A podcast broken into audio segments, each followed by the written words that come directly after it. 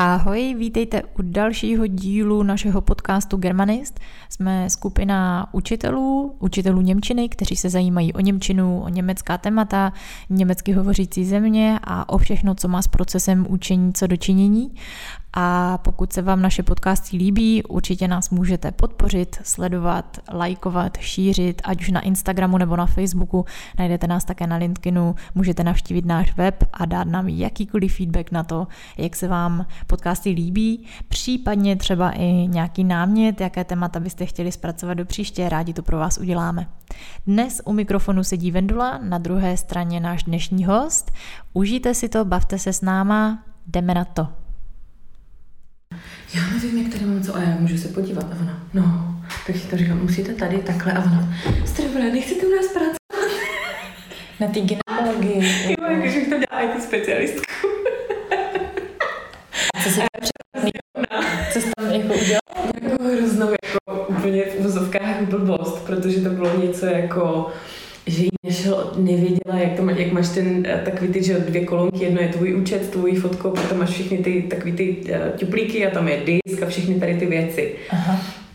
A ona tam potřebovala, myslím, něco otevřít takhle, že jí tam někdo poslal něco někam a ona nevěděla, kde to má hledat. to musíte tady. Neuvěřitelný. Takže já bych to uvedla na pravou míru, tak tady teďka sedíme uh, uh, s Míšou. Ano. S Míšou Filipkovou, která není IT specialistka, naopak, i když by klidně mohla být.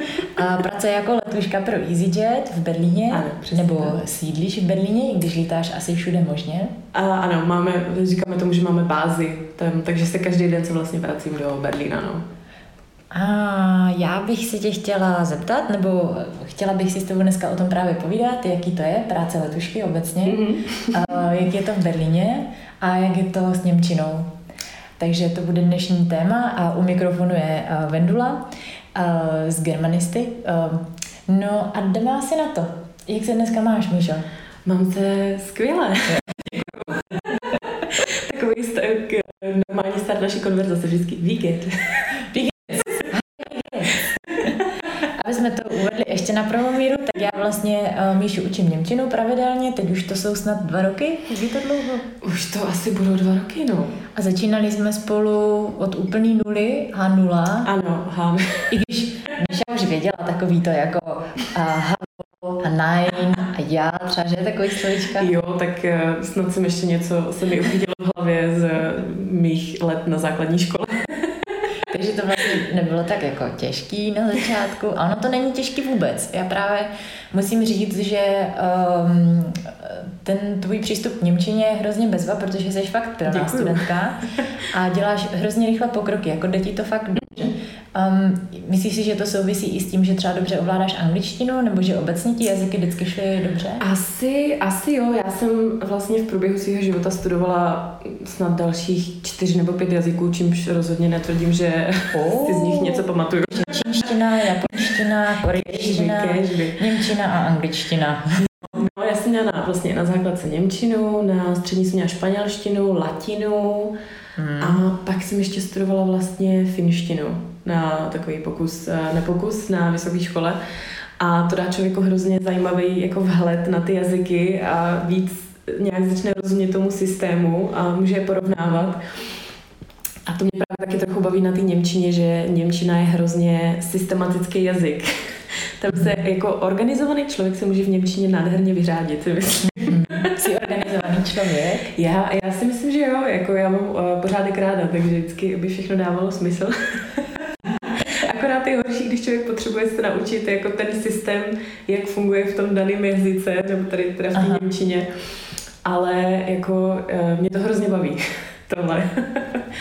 A co tě, co tě přivedlo k té Němčině? Teda po základce asi byla nějaká pauza a no, pak tak přešla... Jako upřímně, ta uh, Němčina, co jsme měli na základce, byla dost uh, tragédie, protože uh, nás dali dohromady s vedlejší třídou, což byla třída plná kluků a my jsme asi rok a půl časovali pravidelný slovesa v přítomném čase, protože nikam dál jsme se nebyli schopni dostat. Mm-hmm. Nicméně, um, jako u mě to bylo čistě pragmatismus, protože uh, jednou z podmínek uh, práce uh, z Berlína jako letušky bylo, že musím absolvovat jazykovou mm-hmm. zkoušku z Němčiny. A protože jsem tu práci chtěla dělat, tak uh, jsem se do toho dala, no. A jaká úroveň byla uh, potřeba? Uh, to je velice dobrá otázka, to uh, nikdo neví dodnes.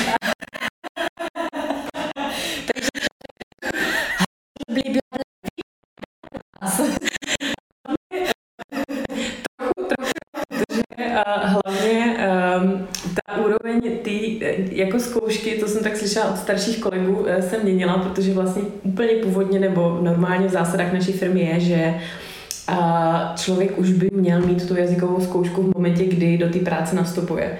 To podmínka přijetí. Nicméně v době před těma čtyřma, třema rokama se Berlín jako báze hrozně rozrůstal, takže potřebovali spoustu lidí. Čímž pádem se ty pravidla uvolnily a my jsme dostali rok na to, aby jsme se naučili na nějakou teda úroveň, ale ta úroveň toho testu spolu s tím, jak se neustále měnil ten test a dávalo se to jiným jazykovým školám, se jako tak eh, byla hodně velice flexibilní. Takže mám jak kolegy, kteří uh, umí plyně německy, což jsou teda většinou jako lidi, kteří tu Němčinu už v nějaké fázi studovali, nebo třeba žili mm-hmm. v Rakousku nebo v Německu už předtím. A pak mám taky kolegy, kteří um, uh, vlastně ani jako nechtějí mluvit, takže jejich úroveň končí někde na halo a teď už se mnou mluvte anglicky. Mm-hmm. Nicméně, já když jsem, to, když jsem ten test skládala, tak údajně to mělo být A2 lomeno B1 úroveň. Mm-hmm ale tam to zase záviselo taky od uh, toho, kdo testoval a jak moc se mu zdála mm. ta úroveň jako přijatelná nebo Takže ta zkouška nemá žádné dané striktní pravidla, není předepsaná, záleží na náladě člověka, který tě zrovna uh, zkouší? Nebo? Jako z toho, co my víme, tak um, jak, my vlastně ani nemáme tolik informací o té zkoušce, upřímně řečeno, takže nebo jsme minimálně neměli. A bylo to takový dost uh, jakože hodně, uh, to bylo takový čtení z křišťálové koule trošku. A uh, taková klasika, když člověk je, pracuje pro velkou firmu, tak uh, nikdo vlastně nic neví a když někdo něco ví, tak je to vždycky trochu jinak. Takže když jsem byla jako v kontaktu s managementem, uh, abych získala teda jako informace o tom testu, tak jich mnoho nebylo. Mm-hmm. z jejich strany. Bohužel, ale jako, tam, jako u nás zase jde hlavně o to, aby jsme si nějakým způsobem dokázali s tím člověkem domluvit, no, takže jestli už je to správně gramaticky, na tom už hmm. snad hmm. jako tak moc nestejde. No. Takže chápu správně, že každá letecká společnost si dělá vlastní zkoušky jazykové. Um, jak jak která, protože například uh, Ryanair uh, nemá vůbec žádný, kromě angličtiny nemá požadavek na žádnou, uh, na žádnou další, jako na žádný další jazyk. Uh-huh. Takže hodně se to mění, to se týče jako spousty pravidel u těch uh, aerolinek, takže když uh, třeba řeknu je někdo překvapený, že letěl s nějakou aerolinkou a tam byly pravidla takový a pak letí s druhou a tam jsou ty pravidla trochu jiný, tak to je prostě úplně normální, takže uh-huh Um, jsou, je samozřejmě nějaký balíček eh, základních pravidel, který musíme všichni dodržovat, ale pak jak už si to nastaví ta daná firma, už je jako víceméně na nich. No. Takže mm-hmm. to se tak nějak prolíná úplně do všeho. Takže teoreticky by bylo možné i doložit třeba jazykovou zkoušku, tu úroveň nějakým certifikátem, třeba GT certifikátem? Nebo... To je, to si nejsem úplně jistá. Jako vím, že u nás, u nás se, jako u nás konkrétně se bralo buď to, že člověk je teda, má pas německý, a, mhm. nebo jakože je rodilej teda mluvčí, uh-huh. a nebo musí udělat tu, tu zkoušku. No. Jako pokud vím od těch starších kolegů, tak tam se počítalo s tím, uh, tam byla dokonce fáze, kdy uh, tím testem museli projít i rodilí Němci. Úplně na mhm. začátku, kdy se ta báze otevřela, tak to bylo taky trochu paradoxní. Ale jako asi člověk v momentě, když má ten certifikát, tak nějaký test na půl hodinky přes telefon, dejme tomu, už ho asi jako nezabije, no, ale... Takže tvůj test probíhal te- telefonicky. Ano, přesně tak. To, bylo, to mi na tom přišlo úplně nejhorší, protože člověk je ochuzený o tu možnost číst toho člověka z té neverbální, uh, z té neverbální stránky, no, což dělá hrozně moc. A přes ten telefon ještě, já nesnáším telefonování v jakýmkoliv jazyce většinou a mám, znám spoustu lidí, kteří to mají úplně stejně, takže že budu muset s někým telefonovat v Němčině, byla dost uh, pro mě uh, stresující. A jestli si to dobře vzpomínám, tak stále ještě je stresující záležitost. Ano, trochu tak? ano, přesně tak. Čím to je? Um, ty teďka žiješ v Berlíně, um, hned kousek od letiště mm. a tvoje největší, já si pamatuju, že když jsi se stěhovala v rámci Berlína a hledala si zbydlení, že to byla velice komplikovaná záležitost. Bohužel, no. A že tam bylo taky hodně vyřizování, mm, papírování mm. a telefonování.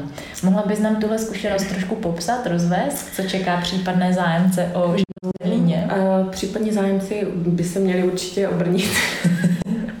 Připravit se, uh, dělat si plán ne, je to, je to samozřejmě to velké město, do kterého se za posledních pět let nastěhovalo neuvěřitelné množství lidí, takže a situace je taková, že myslím asi roka půl nebo dva roky zpátky vlastně Angela Merkel oznámila, že je nedostatek bytů a že se budou stavit ve velkým. To je, je to hodně vidět. Já v té předchozí lokalitě, kde jsem bydlela, tak to byla vlastně kdyby zastávku předtím byly budovy, kde byly dělníci a vlastně zatím bylo neuvěřitelné množství velkých továren, takže ty se dneska už žádný z nich se v podstatě nepoužívají, takže se bourají nebo se renovují a staví se nový, takže se staví ve velkým. Nicméně ta poptávka po těch bytech je pořád hrozně velká, a tím spíš v centru. A dochází tam k takovému jako dost velkému paradoxu, kdy v centru se staví nádherný eh, luxusní byty, které jsou ale hrozně drahý. Uh-huh. A v, těchto, v téhle lokalitě většinou se člověk eh, snadno domluví i anglicky, protože přece jenom je to centrum Berlína. Nicméně musí mít ty peníze na to, aby si to v úzovkách mohl dovolit. Uh-huh. A když už pak jde o nějaký přijatelný bydlení, ať už třeba v centru, i tam se pořád ještě najdou, nebo v okolí, kde jsou ty ceny jako trošku nižší, mimo to centrum, tak tam je hrozně velká konkurence. Mm-hmm. Takže vždycky se agentura, pokud pro, jako, hledá nového podnájemníka do bytu, tak se vždycky vypíše datum, kdy se bude dělat prohlídka pro všechny, protože to by nešlo, aby tam chodili jednotlivě a na tu prohlídku přijde třeba 30, 40, někdy 50 lidí. A to už je takový, to je že hodně. no, je to hodně a um, je, to, je, je tam spousta papírování. Já teda nemám jako přímou zkušenost s hledáním bytu v Česku, ale v Německu, Berlíně, pokud člověk hledá byt, tak uh, by měl mít, uh, tak v 95% případů by měl mít něco, co se jmenuje šufa. Uh-huh což je vlastně papír uh, od firmy, která má přístup uh, k datům toho člověka a zjistí, jestli nemá třeba někde dluhy. Aha. Takže um, potom, jako kdyby, pokud je nemáš, nebo dejme tomu máš na nějaký úrovni, oni to mají, myslím, rozfázovaný do určitých jako hodnocení procentuálních, tak dostaneš jako certifikát, který vlastně 95% těch, uh, těch agentur jako vyžaduje, aby věděli, že jim tam přijde, nepřijde někdo, kdo by pak nebyl schopen jako splácet nájem. Mm. Takže to je další jedna věc, pak většinou ještě životopis, někteří chtějí i motivační dopis k tomu. Dokonce motivační Dokonce dopis. a no právě. jako, já to docela chápu, že v takovém množství uh, lidí je hrozně těžko se vyznat, Nicméně um, určitě v téhle, jako v téhle fázi, pokud se člověk dostane tady k těmhle bytům, tak je dost těžký se tam dostat jako cizinec. Mm-hmm. A hrozně záleží na příjmu toho člověka, protože ten se do, do, dokládá taky, oni většinou chtějí poslední tři uh, výplatní pásky. Takže jako paradoxně pro nás to není až tak složitý, dejme tomu, uh, protože my máme dobrou výplatu, nicméně já jsem se ocitla v situaci, kdy jsem hledala byt pro sebe a to už ty ceny v Německu už jsou, nebo v Berlíně už jsou tak, že většinou i do těch malých bytů jdou lidi ve dvou. Mm-hmm. Protože by si to sami nemohli dovolit, takže už pak jako kdyby ani ta naše výplata není tak nestačila pokryt tu konkurenci těch dvou lidí. Takže, takže kdybyste byli dva nebo bylo vás víc, mm, tak by to bylo jednodušší asi, hledání. Asi jo, no, přesně tak, ale je to, je to jako fakt o nervy, upřímně řečeno. Co bylo nejtěžší uh, z toho vyřizování v Němčině? Co byla největší překážka, nebo co tě nejvíc... To je, no jako tam na těch úřadech asi člověk jako bojuje se spoustou věcí. A většinou na úřadech nebo tady na těchto místech nemluví víceméně vůbec anglicky. Um, takže uh, ještě ne, nejhorší na tom je, že to je ještě taková ta úřední hantýrka, který si myslím, že mají problém uh, rozumět i Němci sami. Takže ne, ne, je to, je to Hochdeutsch? Je to Hochdeutsch, uh, možná ani ne, ale spíš se tam vždycky prolínají takový ty uh, jejich termíny. Uh, Němčina, jak víš, je, miluje specifikaci všech věcí a dlouhý slova, které jsou složený ze všech možných jiných slov a teď člověk jako moc neví, eh, neví, co se tam jako odehrává, protože nerozumí tomu, tomu systému nebo co se po něm vlastně chce, ještě v tom jako jiném jazyce. No. Ale zas a někdy, kdy, jako když jsem se byla prvně zapisovat na a, registrovat v, v Německu, a, na což člověk musí mít a, smlouvu, nebo respektive musí mít potvrzení, taky nádherný slovo Wohnungsgeberbestätigung. Wohnungsgeber, Wohnungsgeberbestätigung. Nádherné, nádherné. Ještě bychom si mohli říct, jestli je to D, D nebo D. Hmm, tak to bude asi D.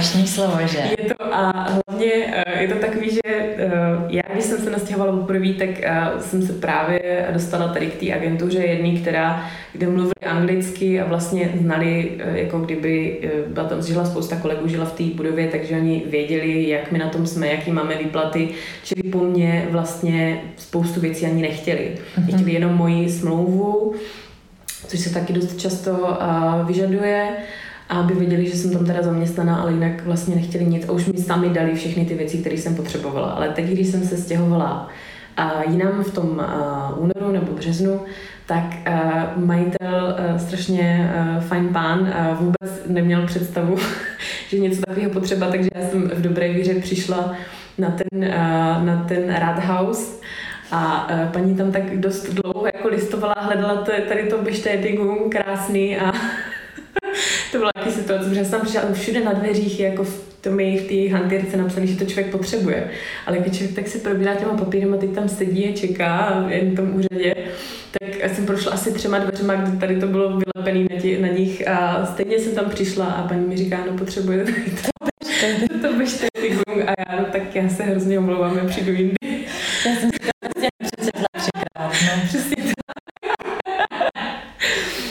No, takže zkušenost já osobně mám i na českých úřadech, mm. že přece jenom mm. asi to bude dost podobný. Jasně no. Jako, já si myslím, že ta představa jako Němců, jako lidí, kteří uh, mají rádi ve všem pořádek a mají 1500 možných papírů, něco na tom možná je, ale jako když to srovnám uh, s Českem, tak mi to nepřišel až jako ani tak markantní rozdíl. Mm-hmm. Vůbec si myslím, že ta představa Německa, jak uh, ji Češi používají nebo občas zaslechneme v nějakém článku nebo někde je dost zkreslená. Aha. O tom, že jsou jako pünktlich a... a to docela, to docela asi jsou, ale taky hrozně záleží, jako z kterého kraje jsou a já třeba teďka už žiju úplně na kraji Berlína a to už vlastně ani nejsou Berlíňani, to je ještě taková mm. jako vesnička, kterou ještě Berlín nestihl úplně spolknout, ale ten rozdíl mezi těma v uvozovkách normálníma lidma a jako Berlíňanama je dost markantní, takže to je další věc, ale punktlich možná jo, ale spíš taková ta představa, že všechno v Německu je vždycky jako skvělé a všechno se jim daří a vlastně všechno je tam dobře, není. Určitě ne. Uh, rozhodně jsou asi víc pracovití než, uh, nebo když se podívám na tu úroveň, uh, jak se staví u nás a jak se staví v Německu, mm-hmm. tak je to jako jinde, jo. Oni mm-hmm. fakt uh, každý rok co rok, třeba to se týče silnic, a se opravuje silnice. Já nevím, moje sestra říká, že je to tím, že na to dostanou nějaký peníze a musí je na to využít.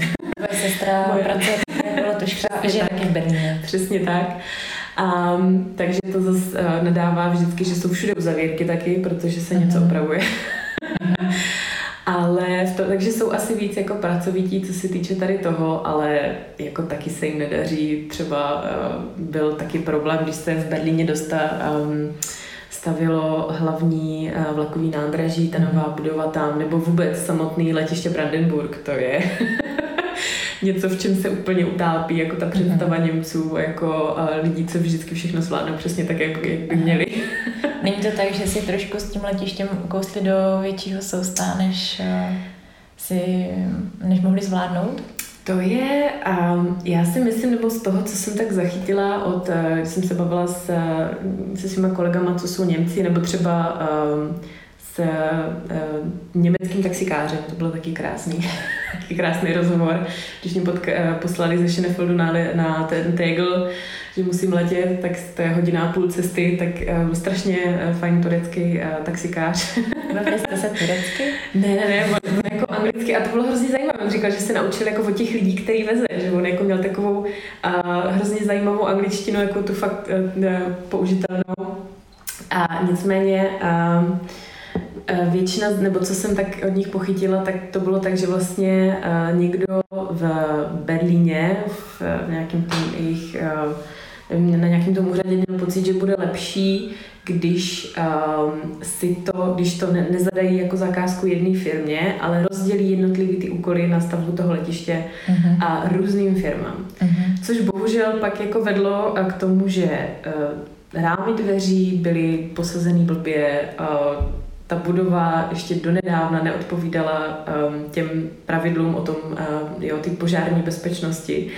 Takže absolutně tam strašně moc věcí se stalo špatně. A většina lidí, kteří, nebo kteří o tom něco jako vědí, dodá, že to je prostě Berlín. Jako, ah. To je Berlín. To je, není Německo, to je Berlín. Takže to nás ale Čechy uklidní, že ti Němci nejsou tak strašně půdlých a jakože mají všechno úplně jak ze škatulky a jsou stoprocentní. Um, ty jsi říkala, že Berlín to je prostě Berlín mm. a že lidé z centra jsou jiní než uh, z té okrajové části. Mm. V čem je rozdíl? Je opravdu Berlín multikulty, jak se o něm traduje? Uh, já si myslím, že uh, tam je hodně vidět uh, jako ten generační trochu rozdíl, když to tak řeknu, že um, lidi, taková ta generace, která vlastně zažila nebo se podílela na pádu berlínský zdi, a jako kdyby a pak vzniklo tím, skrz ně vzniklo to podhoubí té otevřenosti toho Berlína, která je dodnes hodně pověstná. Mě třeba, když jsem se bavila, na, nebo s kolegou, když jsme se bavili na palubě, s nějakýma slečnama, kteří letěli do Berlína z Lucemburska, tak právě říkali, že lítají na víkendy, protože Berlín je mnohem otevřenější. Uh-huh. A což a pak vzniklo vlastně to podhoubí těch a, umělců. A, tam v Berlíně je ještě dodnes hrozně slavná a, klubová scéna, techno. A, a jako e, je to hrozně zajímavé tohle vidět, ale vlastně pak ta, kdyby ta další generace už ti umělci nebo kteří z toho uh, vzrostli, dá se říct, a jako kdyby mám pocit, že došlo k tomu, že už je to tak otevřený, že vlastně už to ani sám, samo to město moc jako nezvládá, uh, nezvládá stíhat. Mm-hmm. Takže tam je pak občas se člověk setká s tím, že potká uh, jako někoho, kdo je hrozně proti tady té otevřenosti, většinou k tomu mají lidi důvod. Ale uh, takže se tam jako střetává ten jako kdyby silnější konzervativismus s tím liberalismem. Uh-huh. A jako zatím, zatím je to dobrý, nicméně uh, ten Berlín jako takový se začíná měnit. Uh, už jak kdyby jenom to, že vlastně ty ceny těch bytů šly za posledních ne, asi pět let se, myslím, eh, zvýšily snad o třetinu nebo dvě třetiny, jo, docela výrazně, takže takoví ti umělci, co tam vždycky sídlili a mohli si dovolit pronajmout ještě před čtyřmi lety pokoj za 150 euro někde ve VG, tak uh, už je to pro ně dost složitý. A co se děje teď, uh, byly v lednu byly dokonce i protesty v Berlíně, protože uh, se zavírají asi dva nebo tři dost slavní technokluby Mm-hmm. A jediný důvod, proč se zavírají, je ten, že majitelům uh, přijde mnohem výhodnější, když to místo zavřou a postaví tam byty, právě ty luxusní mm-hmm. byty pro ty lidi, takže jim to peněžně vyjde víc a vlastně vyjde líp a jako kdyby to město tak mění hodně dost radikálně uh, tu svoji jako uh, povahu, takže je otázkou, jak to, jak to bude potom, no. to úplně, já už to vidím, to sci-fi koukám do budoucna za těch 20 no. let. Vidím ty scény, že to už ani nebude možná to město, co to bývalo. Asi ne, no. Jako uh, moje kolegyně, uh, která žije v Berlíně už 14 let, možná i víc, a jako vyrostla, ona je sice původem řekyně, ale vyrostla mm. v Hanovru, mm-hmm. takže jako mluví perfektně německy, na což je velice hrdá. A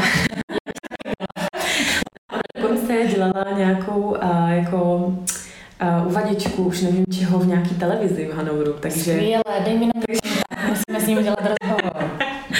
No, ona je právě příkladem toho, ty otevřenosti, protože ona je vlastně, a já už teď ne, nevím, který výraz přesně to je, ale bývala mužem a dnes je z ní žena, dokonce myslím, mm-hmm. že vyhrála nějakou uh, modelku, mm-hmm. nějakou mis, uh, myslím, už nevím, jestli řecka, už nevím, kolikátým roce. Ale, uh, takže člověk by si řekl, že pro takového člověka je Berlín ideální, ale ona sama třeba Berlín moc nemá ráda, uh-huh. uh, protože mi řekla, že uh, Berlín je město extrému. A je úplně jedno, jaký extrém to je, jestli je to extrém uh-huh. v umění, v sexualitě, uh, v čemkoliv, ale prostě je to město extrému. Takže ona sama vždycky na dva týdny, protože je na poloviční úvazek pracuje, tak vždycky je dva týdny v Berlíně a pak je dva týdny doma v Řecku. uh-huh. Takže není to asi uh, úplně pro každýho. Uh, čas vtipkujeme, že vlastně pro nás jako lidi, kteří chceme, nebo kteří jsme v úvozovkách normální, uh, je Berlín není Berlín úplně vhodné město k žití, že fakt pro nějaký umělce nebo uh, příznivce techna a podobných věcí. A extremismu. To, no, může, taky může být, no. Jako, tam se to míchá úplně všechno. Což mi připomíná, jak se říká o Berlíně, že buď eh, Berlín vyloženě miluješ, mm-hmm. nebo ho vyloženě nesnášíš, mm-hmm. že není nic mezi. Je to Říká tak? se to, no, taky jsem to slyšela. A myslím si, že uh, to tak i je. Že to tak je. Jak no. je to u tebe? já jsem, já to mám tak jako, mně se to tak jako přichází a odchází ve vlnách. Uh, asi je... Ty taky uh, za, za nějakou dobu, ale já si myslím, že to spíš souvisí s tím, že uh, my jsme tak jako vytržený, jako my jako letecký personál všeobecně jsme tak vytržený trochu z toho běžného života, že vlastně na, v práci komunikujeme se spoustou lidí, ze spoustou, uh, ze spousty zemí, takže ani Němčinu tolik jako nepoužíváme. A Němci jsou zase hodně, jako dost uzavření, že člověk si musí propracovat k tomu, aby se mu otevřeli z velké části. A, takže my jsme tak jako žijeme tak trošku jako za, zrcadlem. Mm-hmm. A potom, jako když člověk vlastně žije v jakýkoliv zemi nebo na jakýmkoliv místě, kde vlastně nemá ty kořeny a nemá tam ani moc jako to zázemí v tomhle slova smyslu, a, tak je to takový jako těžký. Není, není to jednoduchý, no.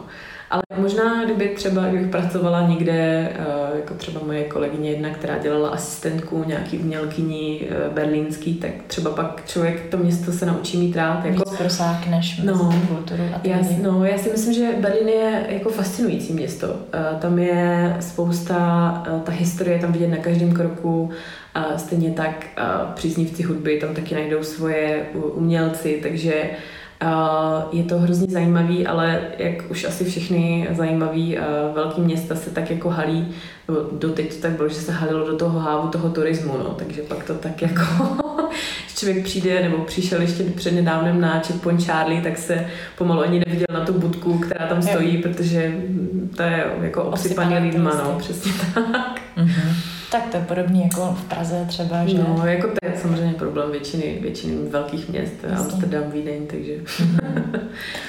Jak je to s tebou a s tou letuškou? Uh, jaká je to práce? Um, co je na ní dobrýho? Co naopak, kdyby náhodou třeba někdo měl zájem o tu práci?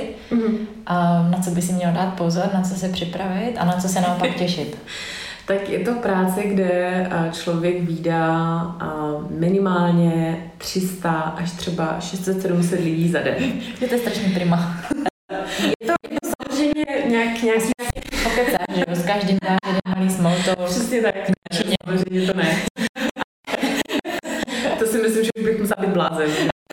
Tuhle, v tenhle moment ale jako k nějaký sociální interakci dojde jako ve velkém měřítku. Je to jako vždycky člověk dělá s lidma, takže Uh, bohužel náš, uh, náš, uh, náš mozek je nastavený na to, že ty negativní emoce vnímá jako silněji než ty pozitivní.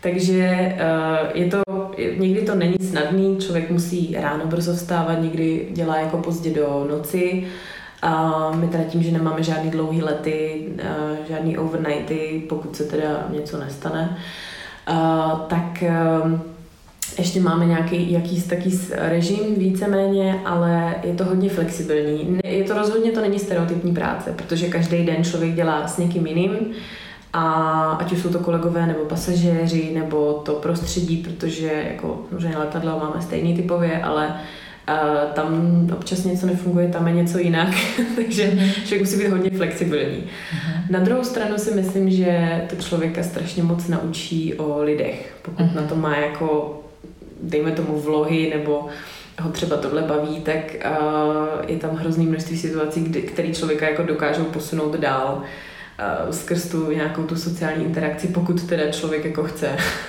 Takže asi kluci z IT oddělení, jak se traduje, ne, že bych teď no. chtěla jako kluky z IT oddělení házet do mnoho podle, ale takový to... Je to, je to víš, mě občas jako hrozně baví uh, ten efekt, kdy uh, jako naše firma se snaží implementovat to, že jsme jeden tým, takže uh, ještě stále to tak je, že pořád chodíme do, k tomu letadlu jako všichni spolu, piloti s letuškama, probírá se, kam se letí, jak je to dlouho, kolik máme pasažérů, všechny detaily a snaží se nás tak jako pořád uh, spát dohromady. Mm-hmm. Uh, nicméně jsou to úplně odlišné světy. My v té kabině jsme většinou, jako to jsou lidi, co jsou jako, že to budou stereotypizovat jako extroverti, lidi, co milují interakci s lidma, jako musí tě ta práce bavit samozřejmě, jinak se člověk zblázní brzo z toho. Když to ti kucí, co sedí v tom flight decku, jsou přesný opak. Oni tam si tak nějak jako děbou něco do toho, do toho počítače a zapnou, uh, jak mi říkám, on and off, tam mají takový tlačítko jednohlavní a když ti komunikují, uh, dostávají jako samozřejmě instrukce uh, od firmy a od těch, uh, a těch ATC. A ale prostě jsou tam tak jako zavřený spolu a sedí tam dva a vlastně moc jako interakci nemají jenom s těma počítačema, jo, co tam mají, takže je hrozně zajímavý, to je prostě, prostě dva různý světy. a teď dávat to dohromady je takový zajímavý. to je drsný. Co musí člověk udělat pro to, aby se stal letuškou nebo letušákem? Tak v, dnešní, přímo v jako Německu, a v Německu a, tak pokud vím, tak dneska už teda teď Bůh ví, jak to bude, nic skrz naší situaci, nicméně, protože už jsme měli lidí dost, tak už se vlastně ta výjimka, kdy má člověk rok na naučení se jazyka, už jak kdyby se zrušila, takže člověk musel umět německy na celkem vysoké úrovni, už to byla, myslím, oficiálně jako B2 C1. Mm-hmm.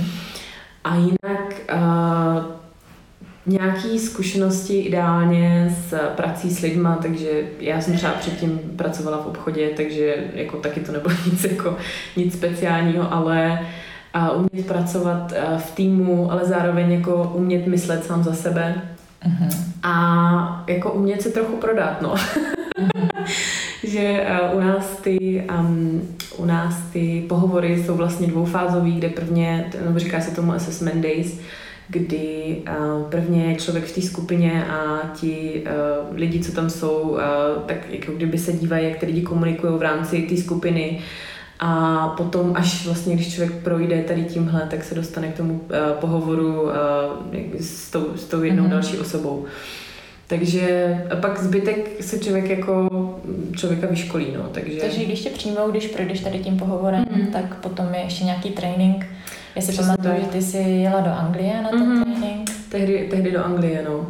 Takže my, jsme, my to máme tři týdny, to se taky hodně liší jako firma od firmy, uh, jak dlouhý mají trénink, jak ho mají pojmutý. Mm.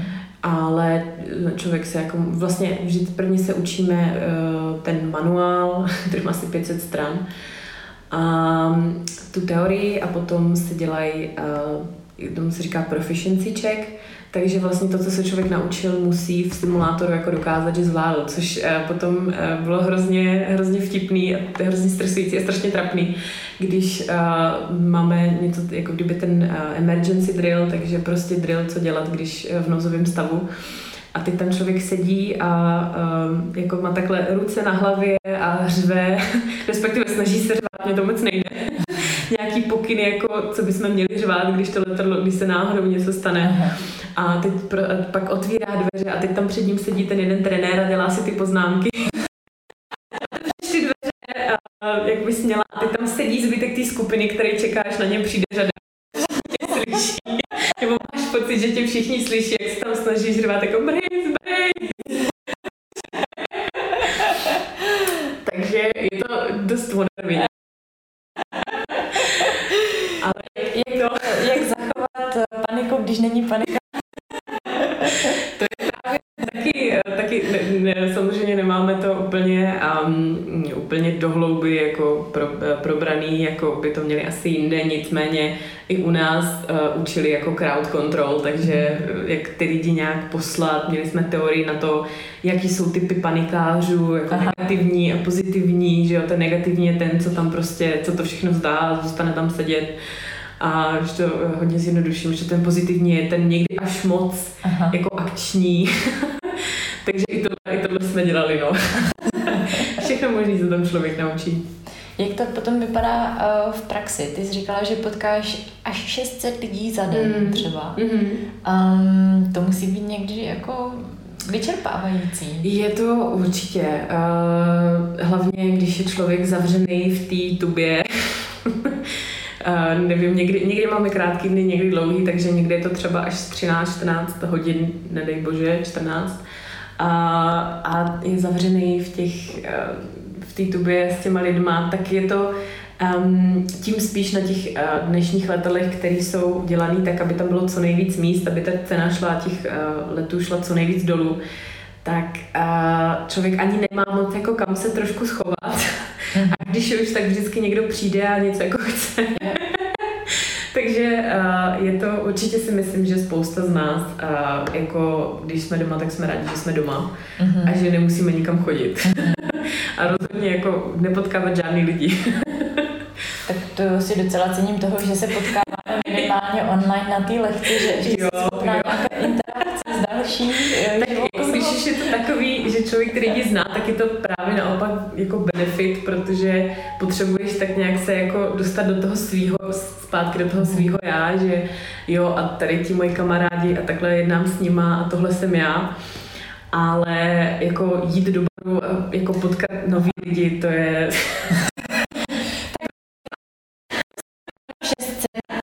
Máš 24, jak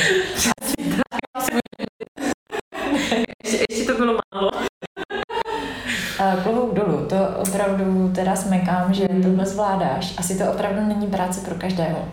A není, no. Jako uh, je vidět na uh, spoustě mých kolegů, nebo na některých z nich je vidět, že už tu práci dělají buď to moc dlouho, uh-huh. anebo že by potřebovali snížit ten úvazek, což dělá spousta lidí v momentě, kdy si to můžou dovolit, pokud třeba mají nějakého partnera nebo vyloženě mají zázemí, třeba nízký nájem a tak podobně, tak si většinou sníží ten um, uh, úvazek na třeba poloviční, mých máme víc. A vlastně tím si to potom víc užívají. Většina z nich řekne, že čím méně lítají, tím víc si to užívají, protože mají tu mentální kapacitu na to fakt se s těma lidma jako bavit a udělat jim ten let jako hezčí, zajímavější. Ale pokud člověk už má týden, kdy fakt denně potkává 700 lidí, tak už to pak jako moc nejde, no. Mm. Ale spousta lidí třeba po těch třech až pěti letech prostě přejde na nějaký nižší úvazek, pokud si to mm. můžou dovolit, no. Mm. Mě by zajímalo ještě taková poslední oblast mm. tohoto našeho rozhovoru je přímo ta Němčina. Mm-hmm. Um, jak vypadá tvoje studium a jak to potom vypadá v praxi? Buď už uh, v letadle, i mimo letadlo. Jasně. Um, já si myslím, že to mám um, hodně zjednodušený ve smyslu toho, že ta Němčina je všude. Člověk jde nakoupit všechno v Němčině, takže všechno. Nový slovíčka se na něj hrnou a ani neví jak. A, takže v tomhle je to určitě jednodušší. A mám třeba kolegyni, která se naučila za tři roky perfektně německy, eh, protože se dívala na nějakou úplně šílenou reality show z Berlína. Už nevím, jak se to Ale naučila se uh, ten jazyk. A nicméně je to občas takový um, složitý v tom, že když fakt člověk musí jako zařizovat nějaké oficiality nebo uh, třeba telefon, mobil, tady ty věci, tak pokud uh, neví úplně, jako neumí ten jazyk úplně plyně, tak um, aby jako nech, člověk nechce se jako omylem k něčemu upsat, že jo. Ale jinak uh, mě to jako baví, i když taky si to musím už filtrovat, nebo už musím si to trochu filtrovat, abych se jako úplně nezbláznila. Ale a třeba jako německé knížky nebo i hloupý Netflix v Němčině s anglickými titulkama nebo naopak třeba s německými titulkama. Ale uh, mě asi nejvíc vždycky bavilo prostě ta interakce v těch našich hodinách. že člověk si to tak jako pěkně zažije a pěkně si o tom, potom o tom popovídá. No.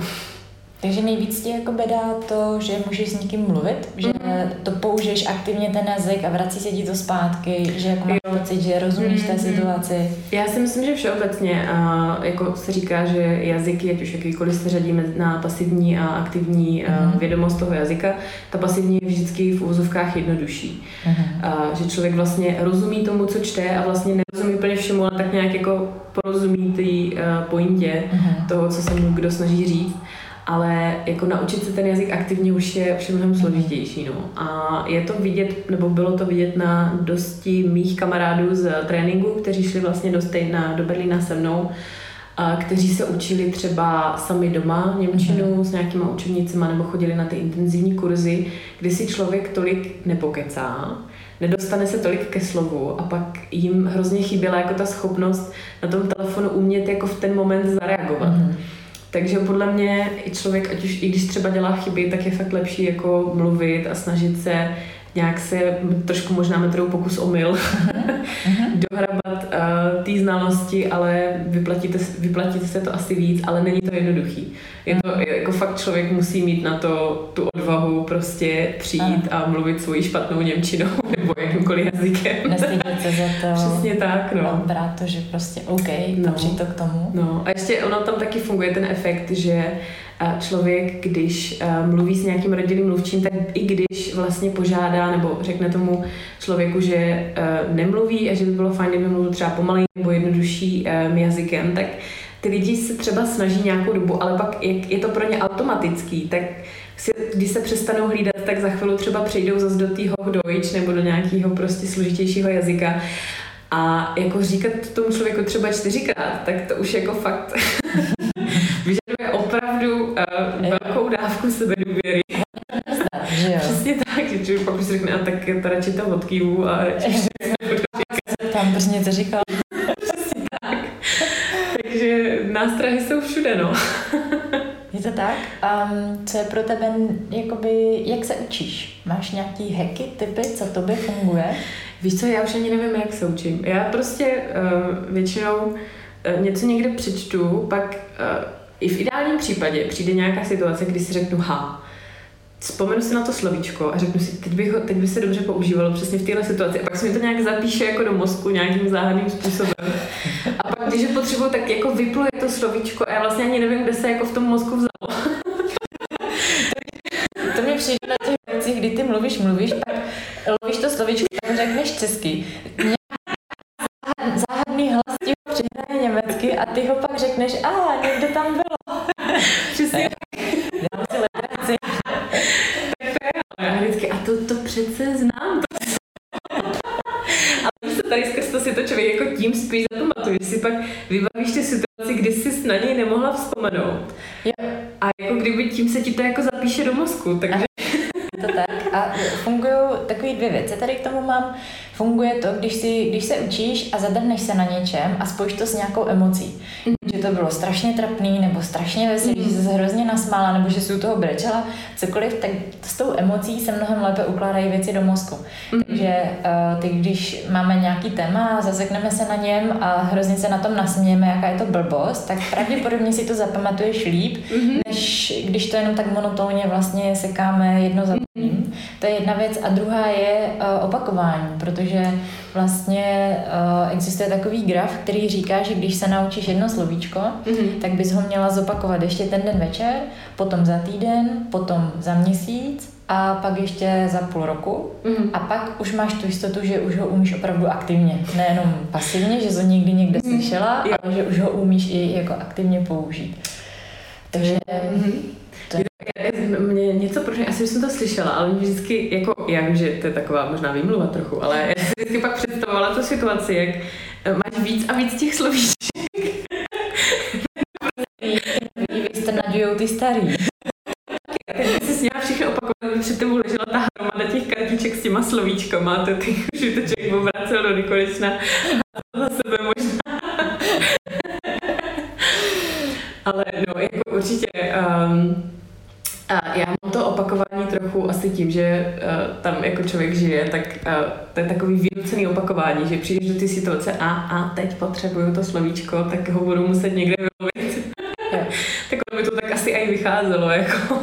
Je to tak? Taky jsem teď asi, jak jsem komunikovala se svým majitelem bytu, tak jsem si vlastně taky toto to, slovní spojení, jakože passen sie sich aufpassen auf, že jo, takový to krásně, jak to pak člověk musí. Aufpassen auf. Aufpassen, uh, passen sich auf sich auf. musíš nakonec. Přesně vložit do prostřed, takže vlastně že jako passen sie auf sich auf. Na sebe pozor. Na. Takže to jsme si posílali tak, jako jsme si to pak pingpongovali v těch e-mailech, tak jednou za ten měsíc nebo jednou za pár dní, tak já no dobrý, tak ještě to sice není úplně dokonalý, ale tohle si asi už pamatovat konci života. Čili opakování, Přesně tak. Já ti moc děkuju. Máš ještě něco, co bys eh, chtěla vzkázat našim posluchačům, kteří se teďka učí německy nebo chtějí a mají zájem o práci nebo studium nebo uh, jenom tak cestu do mhm. Berlína? Něco, co bys jim vzkázala, co je hrozně důležitý, ať už se to týká Němčiny mm. nebo toho pobytu v Německu? Hrozně důležitý asi uh, mít hlavu otevřenou.